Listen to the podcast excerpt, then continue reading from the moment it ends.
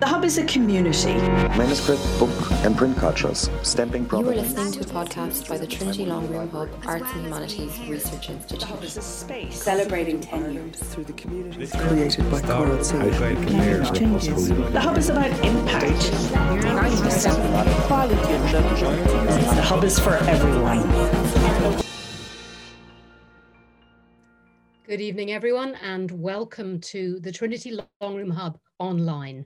My name is Eve Patten, and I'm director of the Trinity Longroom Hub, which is Trinity's flagship institute for arts and humanities research. So the Hub is home to the very best of our scholarship in history and literature, in language, philosophy and religion, education, law, and the creative arts. Uh, and it's also home, the very proud home, to the lecture series Out of the Ashes.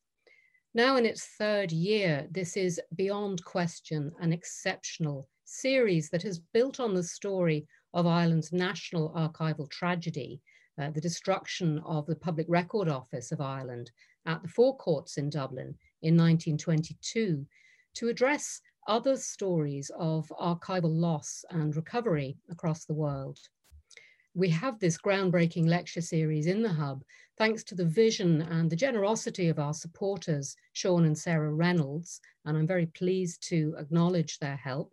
And also thanks to the imagination and indeed the stamina of my colleague from Trinity's Department of History, uh, Dr. Peter Crooks, who's the series coordinator. June 30th in 2022 will mark the centenary of the Four Courts explosion and fire on one afternoon, seven centuries of Ireland's collective memories in the record treasury at the Public Records Office were lost. And this was one of the great material tragedies of Ireland's civil war. Out of the Ashes has been a very highly developed response to this history and its contemporary reverberations. The series has set this Irish experience into a global context of archival catastrophe across the centuries, from the destruction of the ancient library of Alexandria right through to contemporary aspects of cultural loss, including the ongoing vulnerability of digital archives. In the course of the lectures, we've heard from a range of world leading experts from many different disciplines and many countries, India, Africa, Asia, and Europe, all represented, as they reflect on how societies deal with cultural trauma through reconstruction or commemoration. And I know that several speakers who have been part of this series are joining us this evening, and I want to extend to them a special welcome. Out of the Ashes began in 2018, and that year it explored concepts and the ethics of collections and collecting.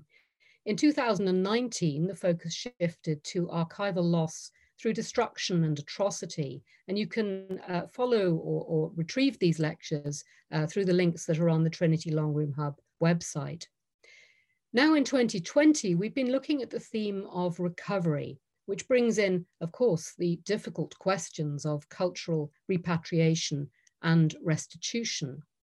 And this brings me to this evening's talk. Uh, it gives me great pleasure to welcome to the Hub and to introduce our guest speaker this evening. Professor David Anderson is Professor of African History in the Global History and Culture Centre at the University of Warwick in the UK. David, as I think many of you know, has published very widely on the history and politics of Eastern Africa, uh, including, among many books, the, the recently co-edited Politics and Violence in Eastern Africa from 2015.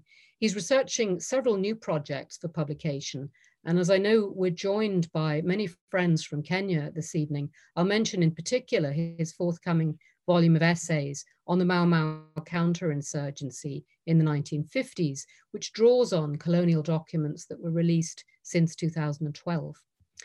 David is also the editor of the African Studies series at Cambridge University Press, and he's the founding editor of the Journal of East African Studies. This evening, David is going to take us back to April 2011, when the then British Foreign Secretary, William Hague, informed the British Parliament that a collection of some 25,000 historical files illegally held by his department for over 50 years were going to be transferred to the British National Archives at Kew. And these were records that Britain had secretly removed from its colonies. And David's lecture is going to take up this story of uh, the so-called migrated archive and its implications. After David has spoken, we're going to hear from Daniel Geary, who is the Mark Pigott Associate Professor in American History here at Trinity. Uh, but Dan is also an expert, as well as being an expert on 20th century United States history, also an expert on the development of ideas about race and ethnicity and on civil rights and the rise of white nationalism. So after David, uh, Daniel has responded, we then want to hear from you. We'll have time for Q&A uh, or comments, and you can put your Q&A into the panel at the bottom of your Zoom screen or if you're listening on our Facebook live stream, you'll see uh, the space for questions there. Greetings also, I should say, to anybody listening through our US Central, uh, Irish Central platform. You can also, of course, as always, tweet using the handle at TLR Hub and the hashtag Hub Matters. So now to address the question, whose history, the migrated archive and Britain's colonial past, I will welcome Professor David Anderson. David. Thank you very much indeed for that introduction.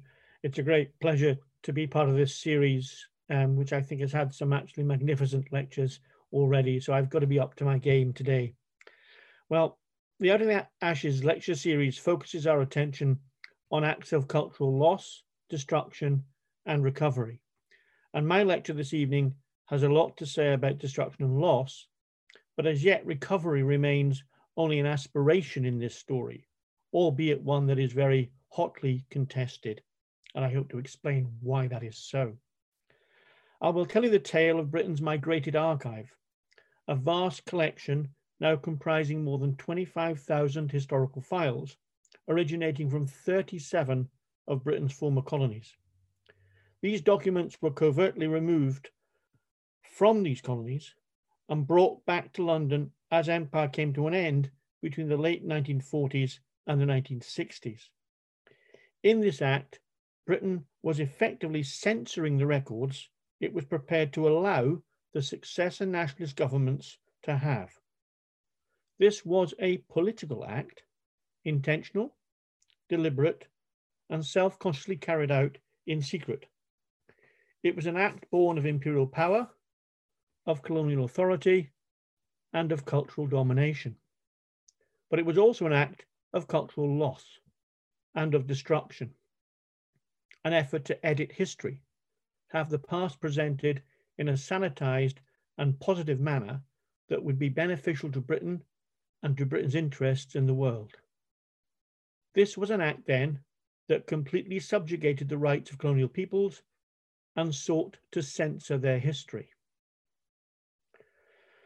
When brought back to Britain, this Empire archive was then hidden away, its existence repeatedly denied for over half a century. It finally came to light in the midst of a legal case in 2011, in which the British government was held to account for the abuse of human rights in colonial Kenya during the 1950s. So let's begin with that act of disclosure. Can I have the next slide, please? Now, after a prolonged campaign for justice that spanned more than a decade, representatives of Kenya's Mau Mau Veterans Association finally got their day in court in April 2011, when a hearing opened in London Supreme Court on the Strand. The allegation to be heard was that Britain had been responsible for the torture of suspects in Kenya during the Mau Mau emergency between 1952 and 1960. Amongst those expected to give evidence in this hearing were historians, myself among them, who would act as expert witnesses, using historical evidence from colonial archives to provide proof of British government action and intent. In the decade over which the Mau veterans and their lawyers from the human rights specialist firm Leigh Day struggled to bring the case before the courts, the British government sought to deflect and delay that process obstruction and deceit were the weapons frequently deployed in these skirmishes. Suspecting that the FCO, the Foreign Commonwealth Office, had access to documents from Kenya's history that were relevant to these charges, the lawyers made frequent requests for release of relevant files. In doing so, they were informed by myself and other historians who had seen traces in the archives that these documents had been removed at the time of independence. Finally, in December 2010, as the first hearing in London approached the following year, I submitted a witness statement to the judge in the case, Mr. Justice McCombe, in which I provided evidence from the files of the Kenya National Archive in Nairobi and corroborated by snippets found in records at the UK National Archive in Kew to show that documents had indeed been removed from Nairobi in 63 and brought secretly to London. Mr. Justice McCombe then ordered the FCO either to produce these documents or to provide legal evidence of their destruction. Should they fail to do either, he declared he would hold them in contempt of court and award the case to the prosecution. Facing this threat at the FCO, Mr. Edward Inglett, a junior staff officer then manning the Kenya desk, now frantically tried to reinitiate the searches he'd already gone through many times before over the previous two years. This time, when faced with legal threat, the records manager at a place called Hanslope Park, which is a GCHQ storage facility near Milton Keynes in the UK, finally admitted they held the documents. This news came through early in January 2011, and I cannot explain really how remarkable this seemed. After nine years of constant denial that these documents were held by the government, suddenly they'd been found. Now, were it only one or two files, you might have forgiven them for misplacing them. But you don't lose 25,000 files down the back of the sofa. Somebody somewhere all along knew exactly where these files were, but had simply chosen not to say so. Before the end of January 2011, the FCO informed Leigh Day that there was in fact 1,500 Kenyan files related to the 1950s that might be relevant to Mau.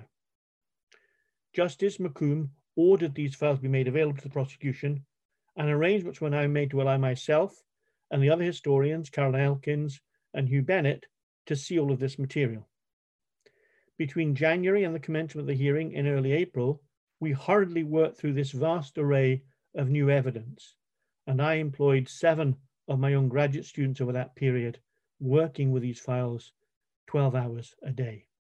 It was very hard work, but very rewarding because we found a great deal of evidence that would show that not only had there been tortures in Kenya, but those tortures had been sanctioned by the British government, not just by junior officers, but at cabinet level in 1956. Now, in the rush to release these documents to us for the case, some clumsy mistakes were made by government. One of those mistakes was that in a bundle of documents sent to us was included a floor plan of the storage facility at Hanslope Park. When we studied that floor plan, we noticed that it clearly showed that alongside the Kenya material were other documents, not relating to Kenya, but in fact relating to other parts of Britain's empire.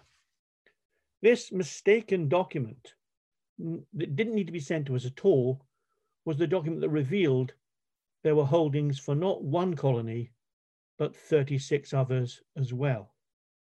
And it was that mistake that led directly to William Hague issuing a parliamentary statement in the second week of April 2011 announcing what became known as the Hanslope Disclosure, admitting that they had in fact not just Kenyan documents, but documents relating to all of Britain's colonial empire.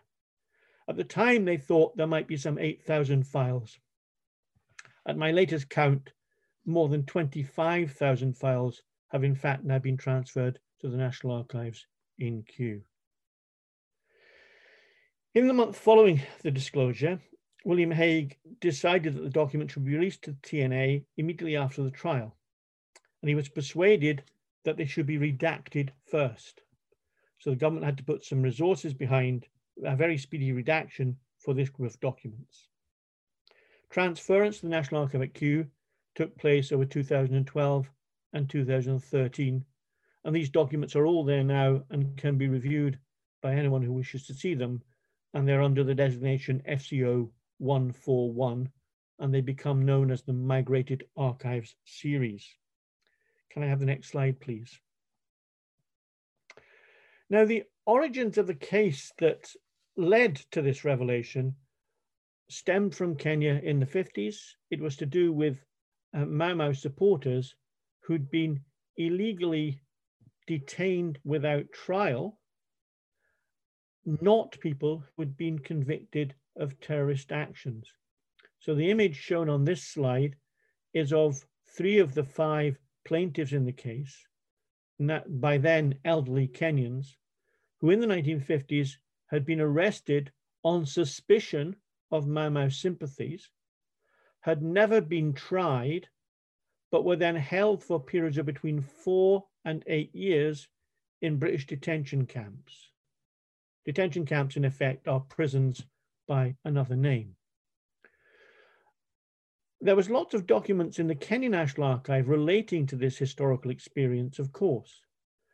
But as we look through those documents in the 1980s and the 1990s, when I was first doing research on Mau Mau's history in Kenya, it was very clear from the documentary evidence in Nairobi that files had been removed. Historians generally work systematically through file categories, going in sequences of numbers. When you do that, it's very easy to spot gaps. And when those gaps emerge, patterns also sometimes emerge. And what was clear in the Kenyan case to anyone who worked on these files in the 1980s was that significant papers to do with accusations of atrocity and accusations of torture had been removed from the files. So not only did we know that material had been taken, we knew that that material related to acts of abuse or at least accusations of abuse. We also knew that there had been some attempt to move these documents out of Kenya and back to the UK. We knew that because among the archive traces in Nairobi were files about that removal. Papers that described how files were selected, what was done with them, how they were packaged up, and even giving details of the date and method of their transportation to the UK. When I wrote to Justice McCombe, I even had the registration number of the van that moved the documents from Gatwick to the storage facility in Hayes in London. So we were able from those documents to get a great deal of information, but we also had in the case the witness testimonies from people like these shown in the slide, survivors of these atrocities who gave oral histories of their experience. And the historians in the case were involved really in matching up these two kinds of evidence to make a stronger case witness testimony and documentary evidence. So, without the documentary evidence that had been removed from Kenya, the case was considerably weakened. Once we had that removed evidence returned to us, the case strengthened. And in fact, in 2011, the British government, during the hearing, decided to admit to the charge of tortures and to acknowledge that there had in fact been state complicity in those acts. And that led eventually in 2013 to an out of court settlement in this case, in which more than 5,000 Kenyans were paid compensation by the British government for the tortures that had taken place. Next slide, please. Now, if we go back to think about how those documents were removed from Kenya, and indeed from other colonies, and ask why they're removed, we can reveal more of that history and more of the context around this process. It shouldn't really surprise us, I think, that archives should be a matter of contestation at the end of empire. Of course, when you think about it logically, the British government were likely to wish to protect their interests. and that would involve protecting access to information and knowledge. They wanted to shape how incoming nationalist governments might think and behave, and in many cases, they wished to maintain friendships and close relationships with those governments. There was therefore a need to try and manage the records that were passed on to those incoming governments. This first became an issue when the British decided to decolonize India in the 1940s.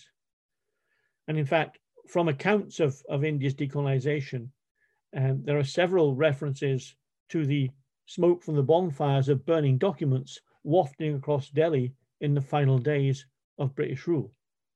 And there's also considerable evidence of the great contestation that went on between India and Pakistan over the fact that each claimed ownership of certain sets of documents. So the issue of removal of documents and the destruction of documents was an issue in India's decolonization before it became a colonial issue. Now, India, of course, was administered by the India Office, not the Colonial Office, so a different administrative strand. But as far as we can work out, the processes that went on in India were broadly similar. But we don't have the details. They've not survived. At least they've not come to light so far. We do, however, have the details of what the Colonial Office did. And this became known by a generic term, which is Operation Legacy. Operation Legacy was the process of retrieving documents from colonies back to London. That process involved both the destruction of documents, deciding that things should not be passed on to the incoming government and should be destroyed, but also the retention of documents, a decision that things should be kept because they might be useful to Britain. Operation Legacy was governed by principles, but those principles evolved over time. So what began in Ceylon in 1947-48 gradually transformed through other colonial decolonizations in Ghana, in Kenya, in Malaya, in Malaysia, eh, eh, in Malaya, and in Nigeria, and so on, as time went on. But basically, there were four principles that were used to define what documents should be retained by the British and what might be destroyed and what could be given back to the incoming governments. Firstly, they should not be given papers which, firstly, might embarrass the British government or its allies. Secondly, they should not be given documents that might embarrass members of the police, the military forces, or public servants, or other categories such as police informers. Thirdly, they should not be given papers which might compromise sources of intelligence information. And fourthly, they should not be given papers which might be used unethically by ministers in the successor government. And that last one, of course, is open to very broad definition. Now, the result of this is that what happened in each colony was highly variable. And in some, such as Malaya, there was massive destruction of documents, whereas in others, much less so. So the experience of different colonies varied. Kenya suffered particularly because of the proximity of the Mau emergency and the stark and difficult politics of those years. So in Kenya's case, there was massive and widespread destruction. And there was also very heavy management of records. So even as Kenya was moving towards independence from 1959 onwards, who could see records within the government was very strictly controlled. By then, Africans were working within government house and within government offices. And so some precautions were taken to ensure that non-British, non-white workers could not see certain documents. So this was nationally defined, but also racially defined. In Kenya's case, documents were marked with a W, a large W stamped on them on the front of the file to indicate watch documents, documents that no African should be allowed to see. And elaborate arrangements were made for the care and safekeeping of such documents. So Operation Legacy was about returning documents to Britain, yes, but it was also about destruction of documents and about the regulation and control of access to documents at the time. Next slide, please.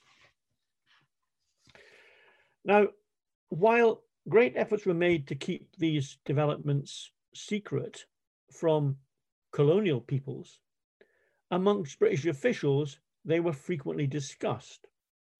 So when historians have looked in the archives to try and find evidence of this process, it's surprisingly there in lots of different registers. And I've picked just one example here on this slide to illustrate the way in which this process was talked about. There were many deceptions and disguises that were used to prevent local politicians and their staff knowing about Operation Legacy.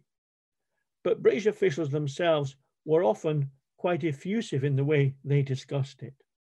This example was found by one of my students who was working on the papers in preparation for the legal case. And I remember her glee and delight when she got, got, hold of this quote. It comes from uh, Wainwright, who was Minister of State for Constitutional Affairs in Kenya in November 62, so just prior to independence. And he's writing to a colleague here, and he's trying to justify why it is that they are taking so much effort to destroy documents and why he is at that very month parceling up documents to be sent back to London, seven large packing crates full of those 1,500 files I described earlier. And in this note, Wainwright says to his colleague, We're doing this partly, and I quote, just in case a future nationalist government wish to erase all records of the colonial past and rewrite history to accord with their point of view there'll be ample records of the efforts we made to turn the country into a civilized state. In other words, British officials such as Wainwright were very aware of the writing of history in the future about what they had done. And at least part of this operation of destruction and of retention was about controlling how that history might be represented. Next slide, please. Of course, Kenyans after 1963, when, it, when the country became independent, very quickly came to understand that their records had been tampered with. Um, civil servants coming into government offices quickly realized things were missing. As early as 1967, Kenya made its first request for the return of missing documents, listing files they knew were missing. And by then, there's quite a lot of evidence to suggest the Kenyans knew those files were in London and wanted them back. In 67, the British denied they had any such files and told the Kenyans they couldn't help. In 1971, the Kenyans managed to get a UK parliamentarian to ask a question in the House, and again, he was stonewalled. In 74, a second request was made, and this time the British government decided to admit they did indeed have some files they'd taken with them, but these were of, and I quote, a non contentious nature and had been retained by the British government for its own purposes. By the late 1970s, United Nations bodies had begun to pronounce on migrated archives and had uh, passed resolutions that supported Kenya's attempts to have the documents returned. So Kenya invoked these in trying to negotiate its position with the British government and was then again ignored. In 1981, the Kenyans sent a delegation to London in search of the migrated archive. And as a young graduate student, then doing my history PhD at the University of Cambridge, I met that delegation in the reading room of the National Archive at Kew. They were searching for the migrated archives and had meetings that day also with staff at the National Archive. They were systematically lied to and misled by politicians, civil servants, and by staff, regrettably, at the National Archive. In the 1980s, other colonies also began to follow Kenya's example. The Bahamas, Botswana, Swaziland, Tanzania all made petitions to the British for the return of lost documents. And by the early 1980s, it was widely accepted by a number of former, of former colonies, now Commonwealth countries, that their records had been taken by the British and that they were unlikely to get them back. Moving forward to 2003, Kenya's quest for restitution took a major step, step change at that point, as a change in government in Kenya brought in a change in legislation. And for the first time since 1963, Mau Mau, the Mau Mau movement, was taken off the national banned list. This meant Mau veterans associations and other such groups could now operate legally, whereas before they'd not been allowed to. And this change in 2003 was what gave the legal case its real impetus. From then onwards, Kenyan government officials could support the case and they could bring together the quest for the migrated archive along with the claims for Mau Mau compensations. And from 2003 onwards, the two things are increasingly seen as part of the same problem. In 2010, this again was given a further fillip when the president of Kenya gave his support to the efforts to get documents back and to have Mau reparations cases heard in London. So I think what this shows is that the Kenyans have not ignored these documents. Over a period of 50 years, they've been striving in various ways to get them back. Next slide, please. The other side of that coin, of course, is, is what the British were doing over this time. And it's very interesting to note that it, it's at the time, around the time that the Operational Legacy is being implemented, that Britain's Public Records Act is passed in 1958. However, that act, which still is in force and still governs public records in the UK, although it is, as I shall explain later now, I think hopelessly out of date and not really fit for purpose, that act is still in force. At the time it was made, there is no mention in it at all of colonial documents. And it's clear from the way it's drafted, there was no conception that any colonial documents should fall under the Public Records Act. Now, in Kenya, documents were being destroyed by 1960 62. And document destruction always, of course, horrifies historians, but it's much more common and commonplace than we often like to admit. Only a small percentage of Britain's um, archives actually make it, uh, records actually make it into the archives in any given year. It, it's well under 10% of the total figure. Uh, so we shouldn't be surprised by destruction. So no one in 1958 to 1963 would have thought the destruction of, of records in Kenya was anything unusual, but they might have been concerned about the lack of categorization and organization in that process. However, when the Kenyan documents came to London at the end of 1962, no one really did anything with them. They were sent instead to a Foreign Office depository in Hayes, where they languished for the next 30 years. At Hayes, documents could be consulted by diplomats or by other interested parties who contacted diplomats. And in fact, there's a fair bit of evidence to show that quite a few historians did manage to see some elements of this collection. And in fact, I was first alerted to the fact that these documents might still exist by some colleagues of mine who were working on the history of Southern Africa, had contacted a diplomat about records on Lesotho, and had actually been directed to these records and allowed to see several of the files. So although this was a secret, and to some extent a well-kept secret, information about it had leaked out into the public domain to some extent. In 1994, the documents were moved from the Hayes Depository to Hanslope Park, where they were to be found in 2011. And again, while at Hanslope Park, they were fairly regularly consulted. Between 1995 and 1997, government officials made investigations into this migrated archive to discuss whether or not it should be retained or destroyed. And at that point, because of cost cutting and because of the difficulty of storing records of such vast quantity, there were some people within the ministry who thought these records should now be destroyed. A decision was taken in 97 not to do that and to retain them, but there was some dispute about whether those records really did belong to Britain or not.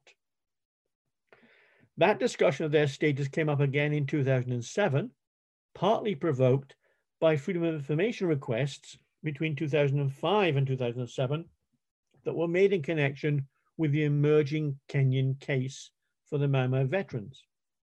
So when these FOI requests came in, the Foreign Office weren't quite sure what to do with them. Now, this raises quite an interesting issue because freedom of information only became legislation in the UK in 2005. So these requests were among the earliest made under the Act. Now, the Act is supposed to function by the listing of documents that can then be checked. The Foreign Office's position on the documents at Hanslope Park was that they couldn't be checked because they weren't listed. And this effectively exercised a loophole, as it were, in FOI that allowed them to say they didn't have the documents.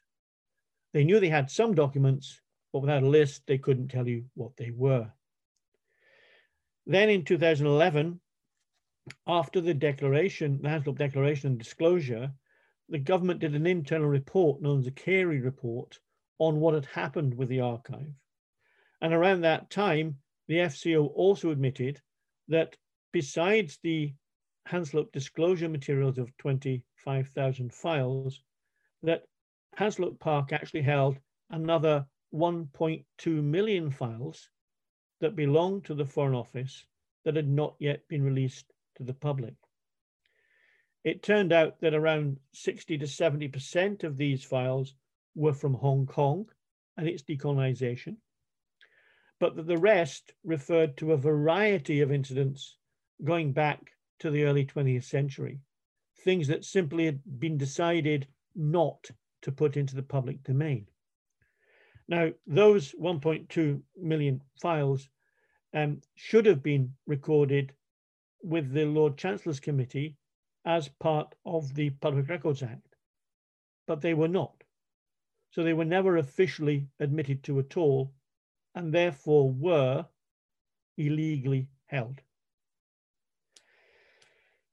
This situation appeared to get even worse in 2013 when, in response to the issues around Operation Legacy and the publicity given to these matters, the Cabinet Office initiated an inquiry into whether the Foreign Office held other collections and also whether other government departments might have similar collections.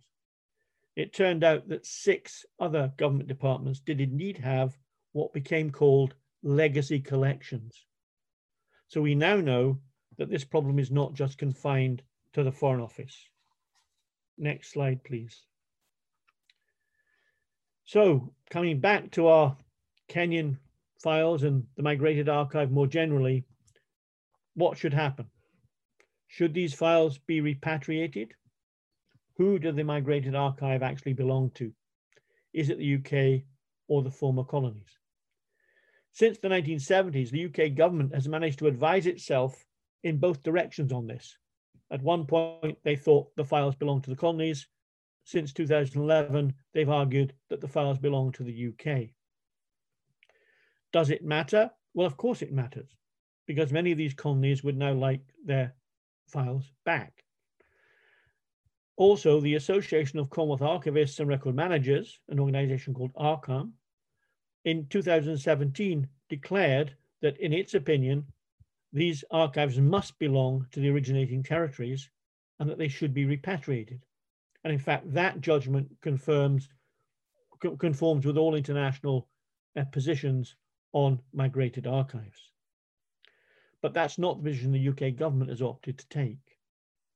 In fact, the UK government, in putting the documents into the public domain, has in fact redacted them under UK law. And has also had to acknowledge in that process that there are some records that are still missing. There are some countries' files that are not there. They've acknowledged there are some things that have been lost. What should be done to repatriate? Well, it could easily be done, in my opinion, by simply offering the records or a, a, facsimile copy of the records to each country concerned. This would not be a difficult thing to do, but so far the British government has elected not to do that and gives very little cooperation or help to those countries who've asked to have the documents returned. Next slide, please. So my final comments. What implications do we take from this study? What do we what do we glean from this story? Well, if we think, if we step back and think about how records are managed in the UK generally and what archives are and supposed to be, two or three things are very striking. Firstly, the current UK government and its two predecessor governments have prided themselves in being an international leader in what they call open government and the management of big data. The situation of the migrated archives is therefore a huge embarrassment and one that could easily, I think, be solved. The story of the migrated archive is the antithesis of open government. It's the manipulation of records for vested interest. Secondly, the Freedom of Information Act has not worked terribly well in relation to the migrated archive because of the problem of listing. And I think there's a need to look at that and consider whether departments have done what they are supposed to have done with their records with regard to the Freedom of Information Act. It's very obvious they haven't, and maybe they should be made to do so. There are also issues, though, arising for Kew and the National Archive. Now, it's been many years now since the archivists at Kew were better known as records managers rather than archivists. And the distinction between those two terms has, I think, become quite important. Um, are the staff at Kew to be seen as archivists, or are they to be seen as records managers? And does it matter? I think it does. And I think if they're seen as archivists, then their responsibilities in this matter are clear. If they're seen simply as records managers, then maybe they simply have to do what the government tells them to do. I think there's a need here for a little bit of, of, of, of activism. Do we have appropriate legislation in the UK for dealing with such things? Well, the Public Records Act of 1958 hardly does the job at all and really needs to be totally revised. The last two or three governments have been reluctant to do this. There's no sign of any appetite for it, but my goodness, it needs to be done. The statutory powers that used to lie with the Keeper of Public Records to more or less compel departments to comply with orders is still there, but appears no longer to be used. And I wonder why. One writer on this matter has talked about the democratic deficit with regard to these records, that there is in fact no accountability and no transparency in the management of these records, and that no one actually seems to have to report to anybody publicly about what is going on. That is partly reflected in the fact that in the process of records management in the UK, there is actually no role at all for historians. Historians were written out of the Public Records Act in 1958, quite self consciously and deliberately, and have not had any leading role at all in this process since. So, lastly, whose history is this? Well, of course, it's the history of the colonial peoples who these files refer to. But that is also Britain's history. It's also part of our heritage, and it should be acknowledged on both parts. I want to see these records returned to Kenya and to other colonies from where they were taken, where they can be used by local historians as well as by historians who work here in the UK. And I want them to be open both sets of researchers because they do belong in some ways to both. Thank you very much.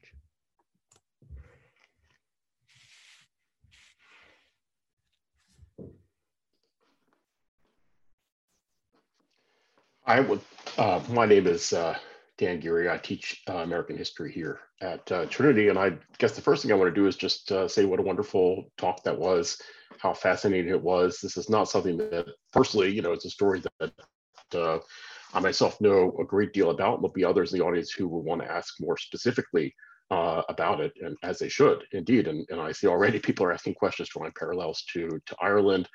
Um, and I could see many parallels, of course, to, to Nor Northern Ireland as well, and to the to the Troubles, and um, you know the uh, you know the information that's still not widely known about things like uh, the Bloody Sunday killings and and the like.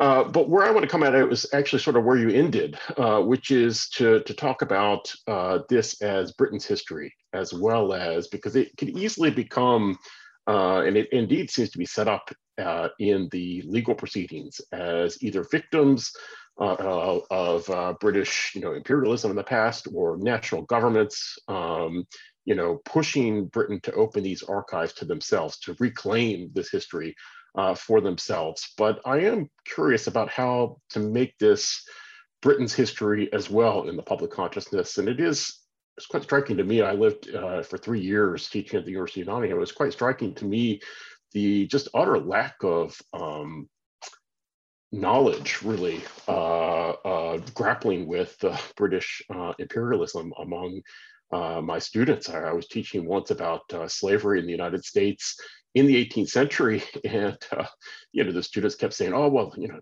america is such a racist country and i can't believe they had slavery.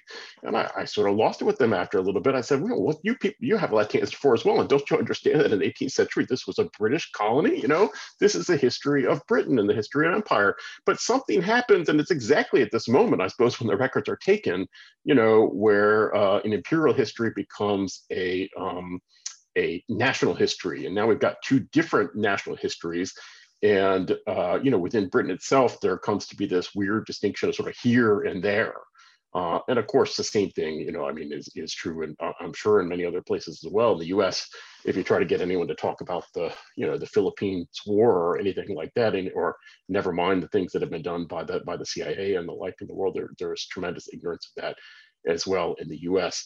But I wonder in particular um, about this moment, because obviously this has been ongoing for, for a long time, as you, as you talked about it, but we're in a moment now where uh, precisely because uh, there are so many, um, you know, descendants of migrants from former colonies in Britain, uh, you know, who are now really leading the, the Black Lives Matter there who are leading the push to you know decolonize the the curricula there who are you know uh, in some cases you know we see statues uh, being being toppled uh, in other cases demands that um, you know buildings be renamed and the like uh, obviously Trinity is in, in some ways a part of this history as well. This is something we're starting to grapple with here. But I wonder if there is a moment here where this story, which really seems, it, it, as you've told it in the past, to have been one between you know, uh, British policymakers focused really on uh, concerns about public relations and foreign relations with their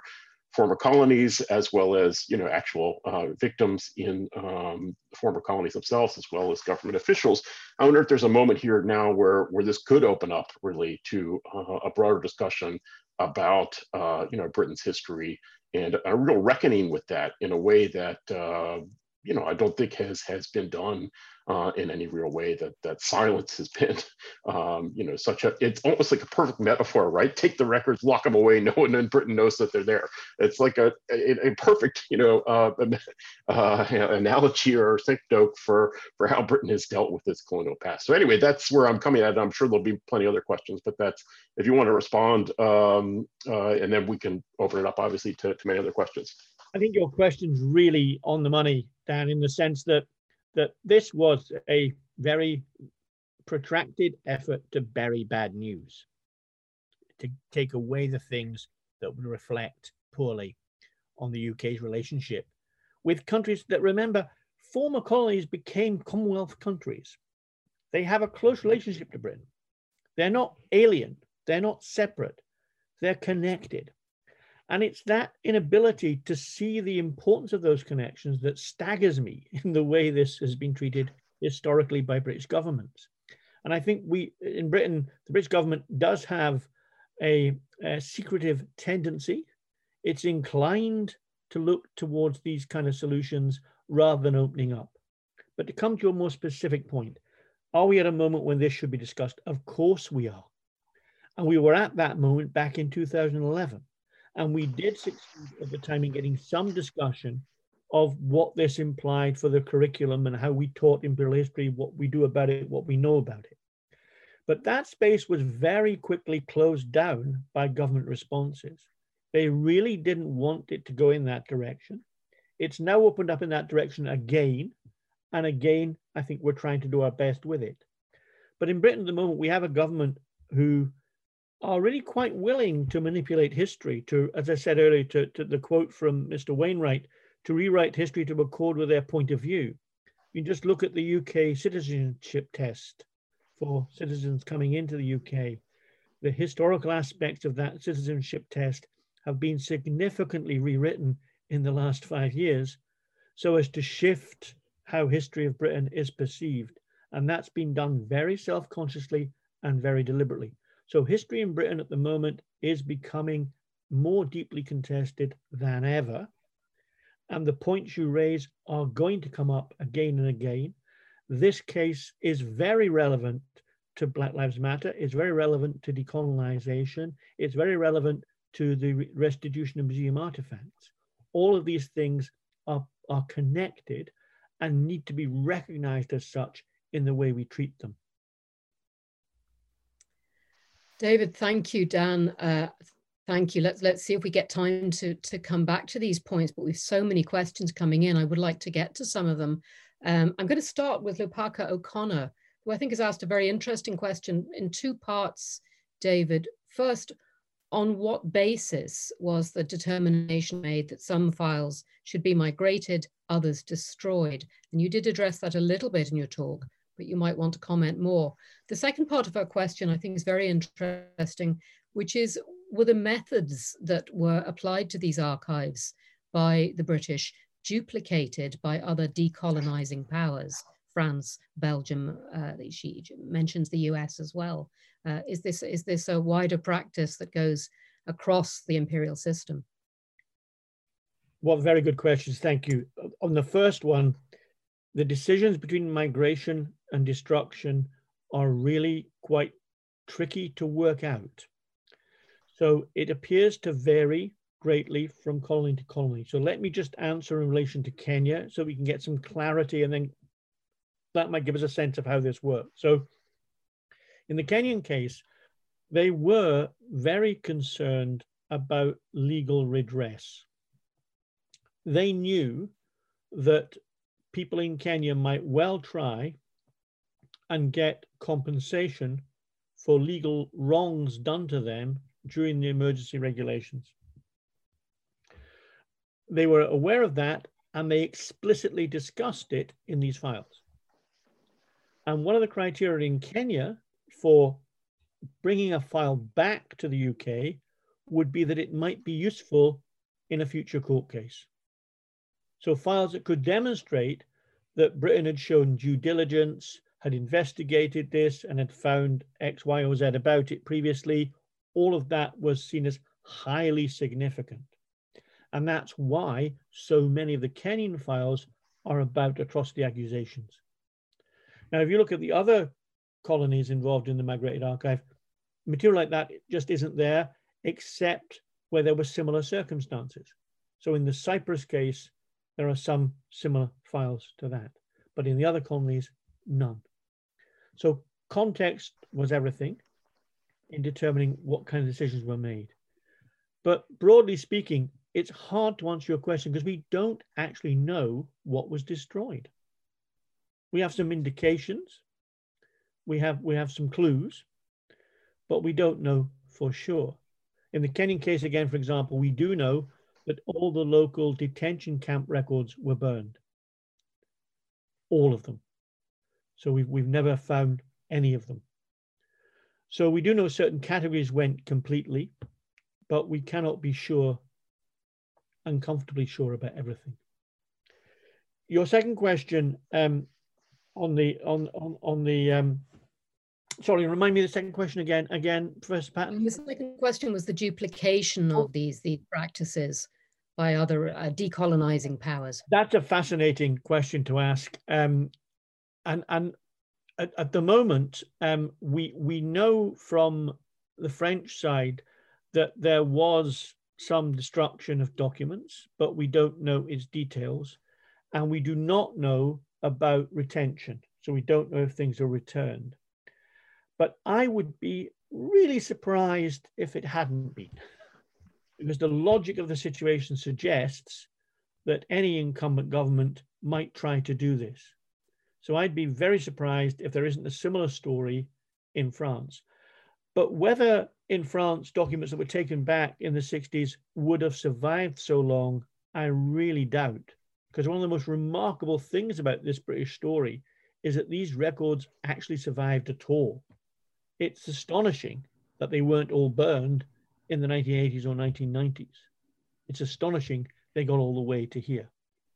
So I do think it's likely that similar things happened in the French case. The Portuguese, because the, the, the way in which Portuguese Empire ended, probably not. Uh, so I think, again, it would vary from case to case. Uh, we, have lots of questions coming in on Ireland, which I'm going to get to, and also on the, the unsatisfactory Public Records Act of 58, which a, a number of people are addressing. So I'm going to come on to that. But, but briefly, David, if you wouldn't mind, a question from Isabella Jackson uh, that I think might relate to some of the things you've just been saying. Um, and it's about the shifts in policy of the British government in terms of their attitudes around 2011.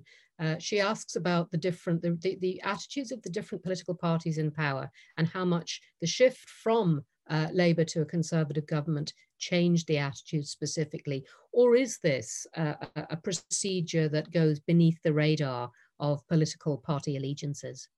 I think my my most immediate answer to that is to say that um, for both Labour and Conservative parties in Britain, there was very little difference in the way that they reacted over the years to this problem. However, um, the Labour government of Blair and then Brown was more willing to negotiate and discuss with the Kenyans who sought to bring legal redress than was the Conservative government.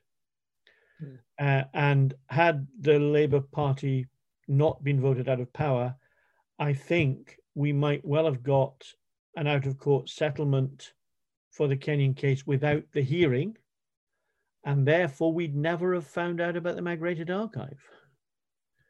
So, ironically, a more liberal approach to one problem might have foreclosed the other. Uh, so, I don't think you can happily say that this has been a party political issue. I think that it's much more a case that the Foreign Office itself and its legal advisors have been reluctant to act on this, regardless of which party is in power. And, it's very interesting that there aren't what we might hope for fundamental ideological differences in play. Um, let I me believe so. Yeah, exactly. I want to call on uh, a question from one of our uh, um, audience members, Catriona Crowe, who is the former director of our own National Archives in Ireland. And Catriona, I, I think we've been able to unmute you. Um, so you go ahead and speak when you're ready. Thanks, Eve. Uh, can you hear me? We can. Okay. I want to thank Professor Anderson for a, a very beautifully concise and enlightening uh, paper on an extraordinary story.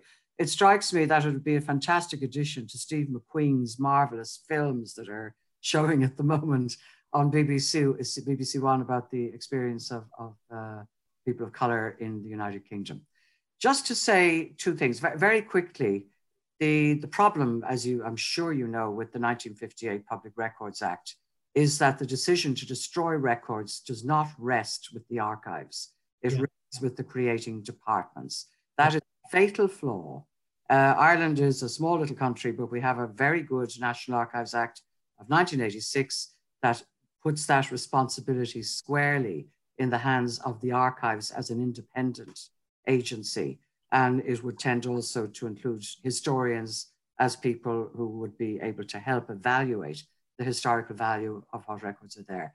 In terms of the Irish situation, because of course, before India and Ceylon and Malaya and, and Kenya, Ireland um, decoupled itself from the British Empire in 1922, or part of Ireland did. And in that situation, quite a large number of records were taken away to London. Um, there was very little interest in any of that for a long time because of the fact that we ourselves managed to blow up our archives in 1922. Talk about a known goal.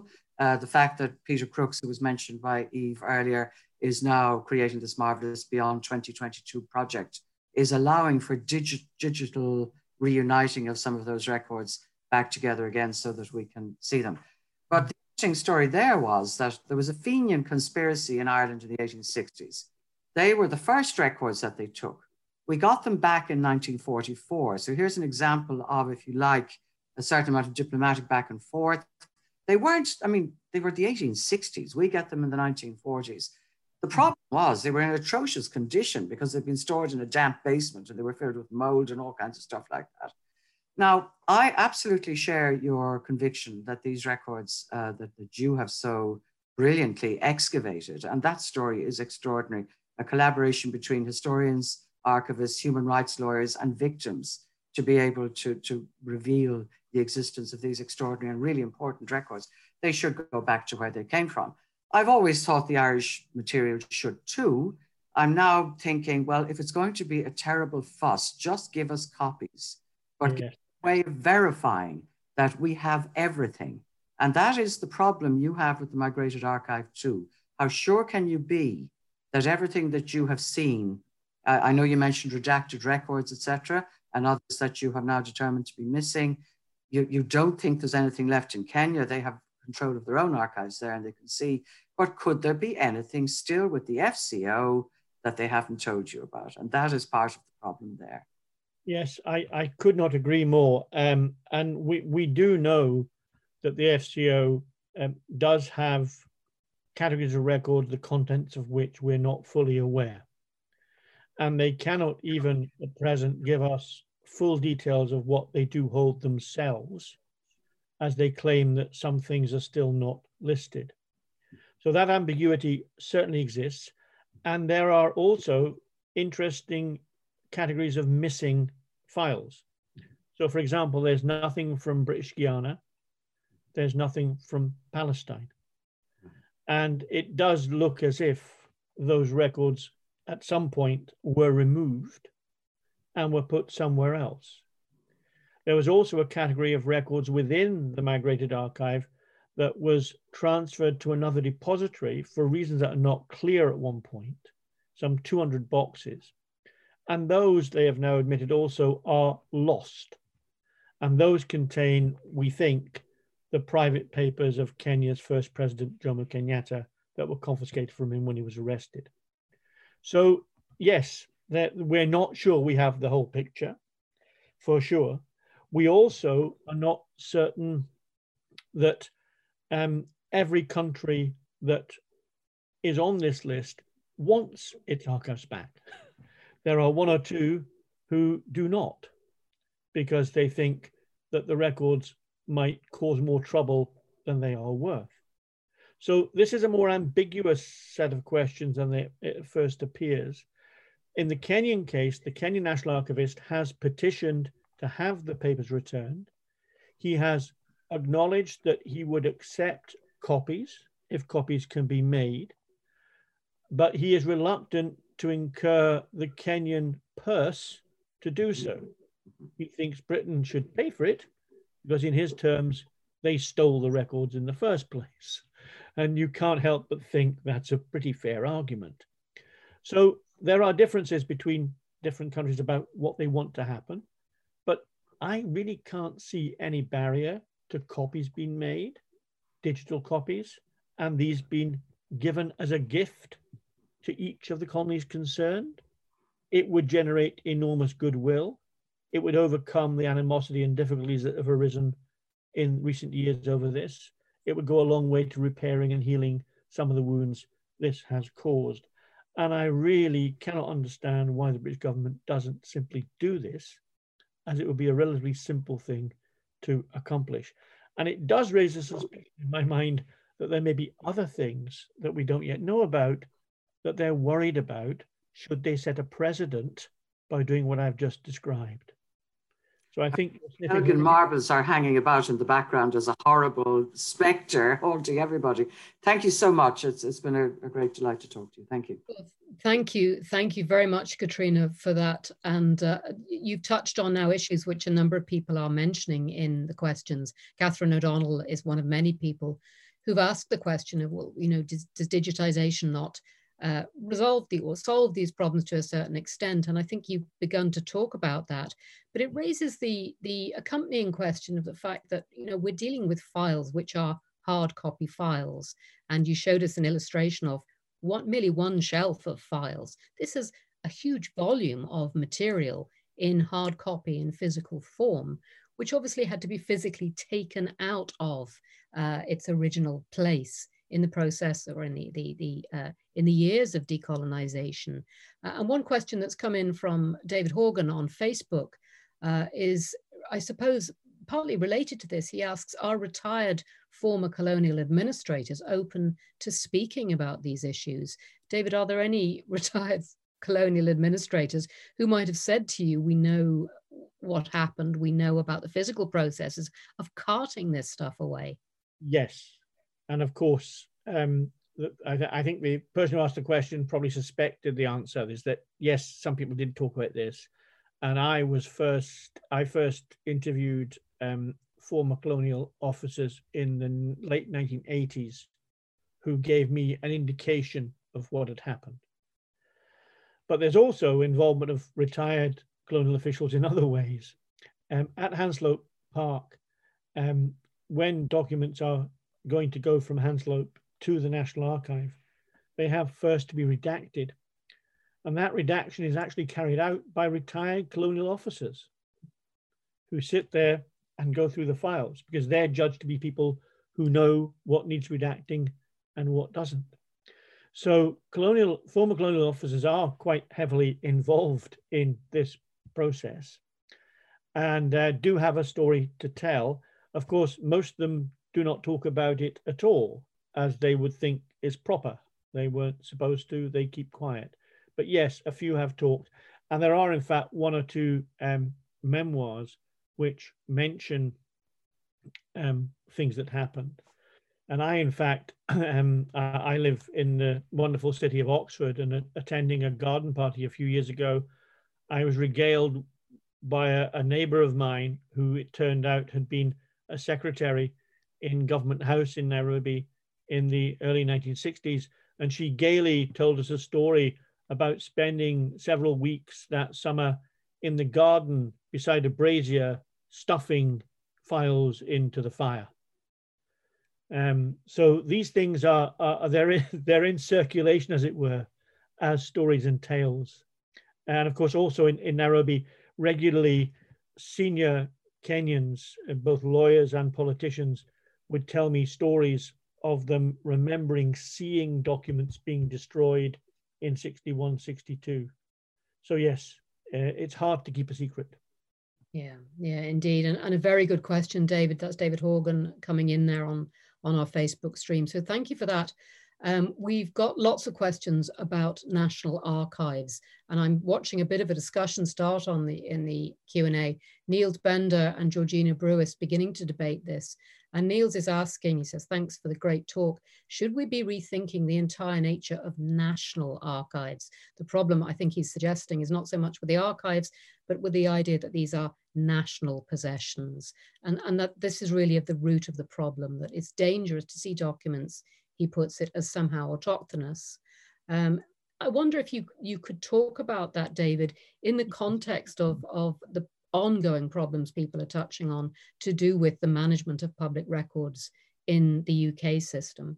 It's a very, very pertinent point because when discussing this issue in East Africa two years ago with archivists from both Kenya and Tanzania, um, a point was made to me uh, very forcibly that national archives were state institutions and had to obey governments. And the fact that that might make them autochthonous in their actions was perfectly okay. And, uh, and I'm saying these are African archivists telling me this. In other words, what they're saying is, look, to some extent, we understand entirely what the British government is doing. They're looking after their interests and what they see as their records. We might do the same is what they were saying. So I think the question's a good one in the sense that it, it, it, it puts its finger on the point that the autochthonous nature of National Archives is itself part of the problem here, not the solution. And hence the question of ownership becomes so vexed and so contested. Um, the, we're not helped either by international regulation on this. So the United Nations conventions on archives and migrated archives and all of the statements made by various Commonwealth and international bodies that deal with records management all assume national sovereignty over documents. So while we may well recognize this can be a barrier, it's a very substantial issue in the field that is quite hard to get over. I'm, going to, to turn that back in one second to, uh, to Ireland um, because uh, there are so many questions and comments coming in, in about that context. But I just want to acknowledge we've also had a, a comment from uh, Jane Maxwell uh, from Trinity Library, who I think points out with the wisdom of experience that, uh, you know, saying, well, you just send digital copies uh, is far from simple. And yeah. the processes of digitization, the process of capturing meta metadata and so on is, is far from straightforward in this respect. Huge. Say, if I can say for sure that that's absolutely spot on because in my discussions again with the Kenyan archivists, they're willing to accept having digital copies, but they don't want them because for them in their reading room and the technologies they have, it's going to be difficult. Yeah. And making yeah. those accessible to their readers is going to be quite a challenge. And they may well have to make printed copies to do that. So, yes, digital is not an easy answer. It's an answer, but not an easy answer. And, a reminder, and thank you, Jane, for that, that we're on a, a longer timeline here, I suppose, than, you know, it's not a simple question of let's do this tomorrow. This is a, an evolutionary process, I suppose. Uh, but if we're talking about evolution, let's let's think back along the timeline to the earlier part of this century and, and various questions that have come in around the question of what happened to documents uh, in Ireland, to Irish documents or to British documents about Ireland that were either burned or hidden or again migrated, to use that term, um, I don't know, uh, David, if I can put this question to you, not so much about what do you know about the history of, of this process, but perhaps to use the question another way. Does this ever come up in discussions of Kenya in particular, that there is a prehistory that goes back to 1922 um, that, that needs to be acknowledged? No, it, it does come up, and it, it has come up a lot in discussions, especially with um, some of the archivists who were involved. I, mentioned that visit to Kenya in the early 1980s by a delegation from Kenya. The people involved in that were very aware at that time that there had been previous examples of records being moved, and they cited at that time the Irish case. So this was openly discussed in 1980, 1981 uh, when I first was in the National Archive myself in Kenya in 1980, and I first discussed this issue with the archivist then, who was a different gentleman than is now in the post, of course, again, he was aware of the Irish example. He was aware that there were precedents there. So people in the archives world, um, it, it, it's quite a small world, and it's quite an activist world. Um, lots of adversarial arguments going on all the time. They're very aware of the importance of these cases that set precedents and set up structures that are still with us now. So I think the Irish case is quite important. And I think it, it illustrates the generic character of this problem. It's, it's not just limited to one moment in time or to one place. It's much more widespread and, and much more pervasive than that. I, I, I, lots of people did touch on that in various ways, and I, am going to just say David Flood and, and Martin Thomas, thank you for, among many people, bringing in the question of the, of the Irish hinterland to this, because I think there's obviously more to be said about that. I'm just going to finish by putting one question to you, David, if I may, that's come in, and you can answer as briefly as you as you like, from Brian McCormack, um, who who asks about the the processes of civil servants, government ministers, the staff at Kew themselves, uh, deliberately lying with regard to the files. Uh, he asks about criminal proceedings. Is, does this amount, in your view, to a crime? Well, what a, a good question to end with.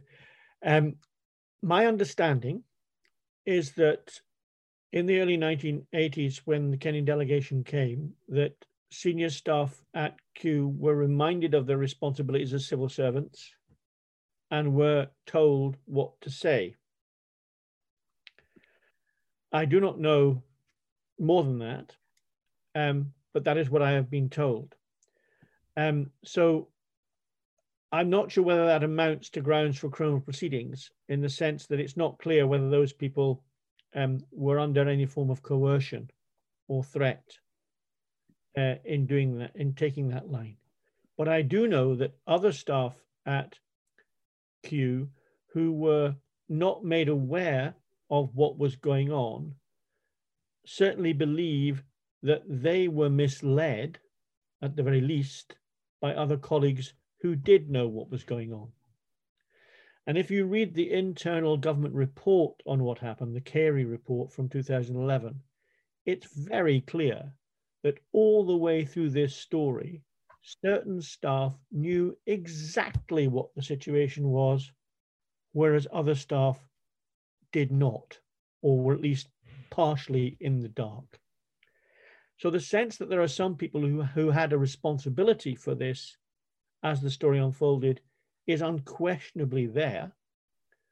Whether those persons should be liable to prosecution, I, I don't think so, because I think the problem lies at a higher order of decision making. It lies with the governments themselves and the way that they're directing staff. I wouldn't want to see junior staff being prosecuted over this, but I would want to see ministers and senior civil servants who made such decisions being held to account. They're the people that matter, not the poor guys in the reading room trying to deal with daily matters. Well, thank you very much, David, for that answer. I'm, I'm really full of regret that we have to draw this to a close. It's been absolutely fascinating, but absolutely shocking in equal measure to hear about uh, this story. Uh, and I think it's a reminder to us all of why we have archival historians and why they must be allowed to speak to government, to legislation, to policymakers. And David, the image of your seven PhD students working round the clock with you to uncover uh, the, the archives that you managed to get hold of will stay with me for a very long time. Uh, so I, on behalf of everyone who's, who's uh, obviously listened with great interest, uh, I want to salute David for uh, a really penetrating and comprehensive talk, and also to thank Dan, as always, for a, a, beautifully informed and incisive response. All credit to everyone in the audience because we've had some terrific questions and, and a real global response with people listening in from all over the world. So do uh, join us again for the next lecture in the Out of the Ashes series. That's going to be on Monday, the 25th of January uh, in to, uh, 2021. Professor Corinne Wegener from the Smithsonian Post-Conflict Recovery uh, from the Smithsonian is going to talk on post-conflict recovery, the Mosul Museum Project Zero. You can uh, follow up on the details for that. They'll be on the Trinity Long Room Hub website. Um, I can also at this point announce with uh, some excitement that next year, May 2021, we'll see the series finale of Out of the Ashes, when we'll be marking the centenary of the fire at the Customs House in Dublin with a research showcase and a, a special panel on Irish history out of the ashes. And that's going to be organized in collaboration with several government departments uh, and the Beyond 2022 project, uh, which you heard about earlier from Catriona Crowe, and which is, of course, led by Peter Crooks. There'll be more on that in due course. Uh, as always, this evening uh, would not be possible uh, without Peter Crooks and all the work he is doing in the background. It certainly would not have been possible, uh, David, without your wonderful and incisive lecture. I want to send our thanks again in closing to our series sponsors, Sean and Sarah Reynolds, and thanks too to the Hub team, Francesco Rafferty and Aoife King. Your work in, in putting this together is much appreciated. And finally, to everyone who has joined us this evening, Thank you very much for your time. Do stay well, and I wish you all a very good night. The Hub is a community. Manuscript, book, and print cultures, stamping provenance Languages towards the history of the Taimonia library. as well as being heard. The Hub is a space. Contemplating Ireland through the communities created by Coral Sea. The Hub is about impact.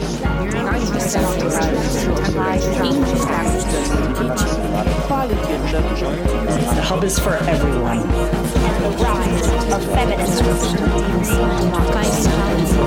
Here's to the next 10 years.